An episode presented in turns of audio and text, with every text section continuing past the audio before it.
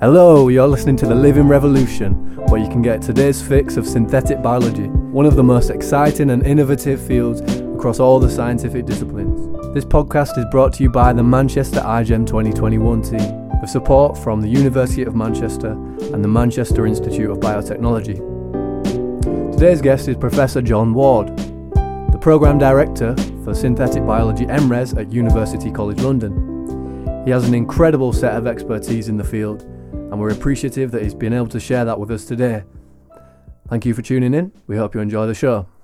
Okay, so the first thing we would like to know is what is synthetic biology? To me, synthetic biology is being able to build things, new things, with the knowledge that we've gained over the last ooh, 50, 60, 70 years of modern biology. Once DNA was understood to be uh, where genetic information was held. So I count the sort of modern biology areas starting from that but over the years, we've, especially in the last five, ten years, we've accumulated huge amounts of knowledge of how the individual components, right down at the, the gene level, the protein level, and even smaller levels than that in the active site of enzymes, how all those things work. And our knowledge of that has increased tremendously. And it's increasing exponentially uh, as we speak. So the amount of DNA sequences being sequenced around the world and put in to uh, publicly accessible databases. And they're not behind firewalls or anything. Everybody on the planet can, with a computer or a smartphone, if they know the links and they're all public, can find the human genome, the genome of um, you know COVID nineteen. But all of that is discovery science. And if you look at the other uh, main sciences like chemistry and physics, they've got a longer starting history, really. Uh, than modern biology, which basically from the 50s, 60s onwards is, is what I'm talking about. But the things that we have around us in the world uh, based on the understanding of physics, the understanding of chemistry is, is basically what, what is around us at the moment. The computer, the systems that we're looking at is the understanding of how silicon works at the uh, atomic level, how electrons work. Um, and all the clothes we wear, the dyes, the plastics, that's all based on chemistry and our understanding of chemistry. So the fundamental knowledge being applied into things that humans can actually build, make things that are useful for society. Uh, and every virtually everything around us is based on those two sciences, the understanding of those. Biology is younger.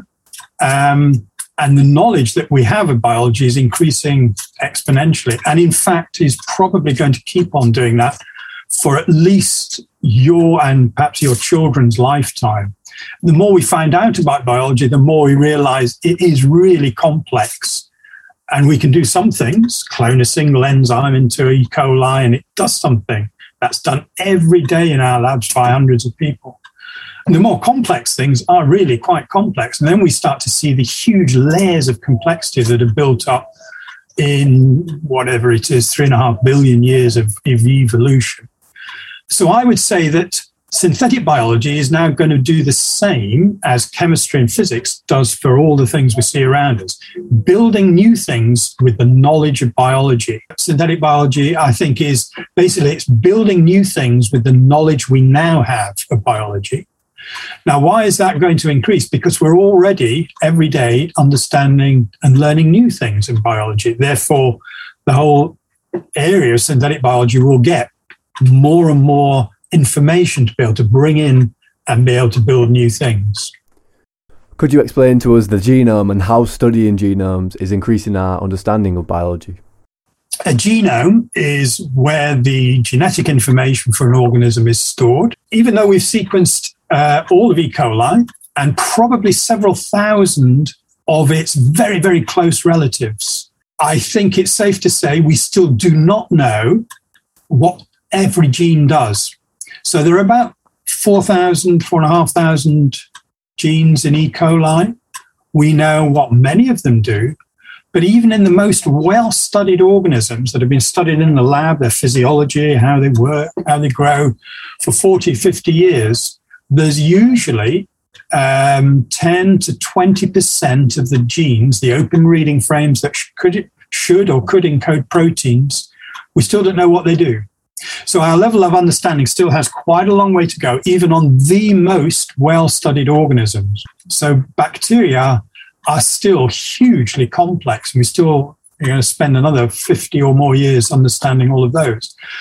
And then out there in the wild, we know that there are tens of billions of different species of bacteria and they do all manner of things. I mean, they make antibiotics in the soil, and that's a lot of research goes on on understanding the long, complex pathways to make antibiotics, because then you could tweak them. If you could then go in there and take that gene out, put a different version in, add a methylase here, or a whole new set of genes over here, you could then make hybrid antibiotic structures. And I know that the people in Manchester are very interested in that. But then when you get to weird and wonderful environments, the deep sea, saline lakes, hot springs, there are organisms there that can do things you know that we would love to be able to do. They grow at 80 degrees in pH 1, uh, or they grow in saline or uh, alkaline environments at pH 10. Now, a lot of the enzymes in those organisms are also very stable. They don't all have to be because if you're inside a cell, you're sort of somewhat protected. But they are great resources of uh, very interesting enzymes that we might use for modifying plant biomass, for example, or degrading nasty chemicals, degrading plastics. So, what would you say are the technologies that are underpinning what seems like such a rapid advancement in synthetic biology? Well, the technologies are already going on out there. All the lovely people who are doing their fundamental research in the labs on the human genome, how it works, plants, microorganisms, how enzymes work. The uh, pace of synthetic biology really does take off when the cheapness of DNA synthesis keeps coming down.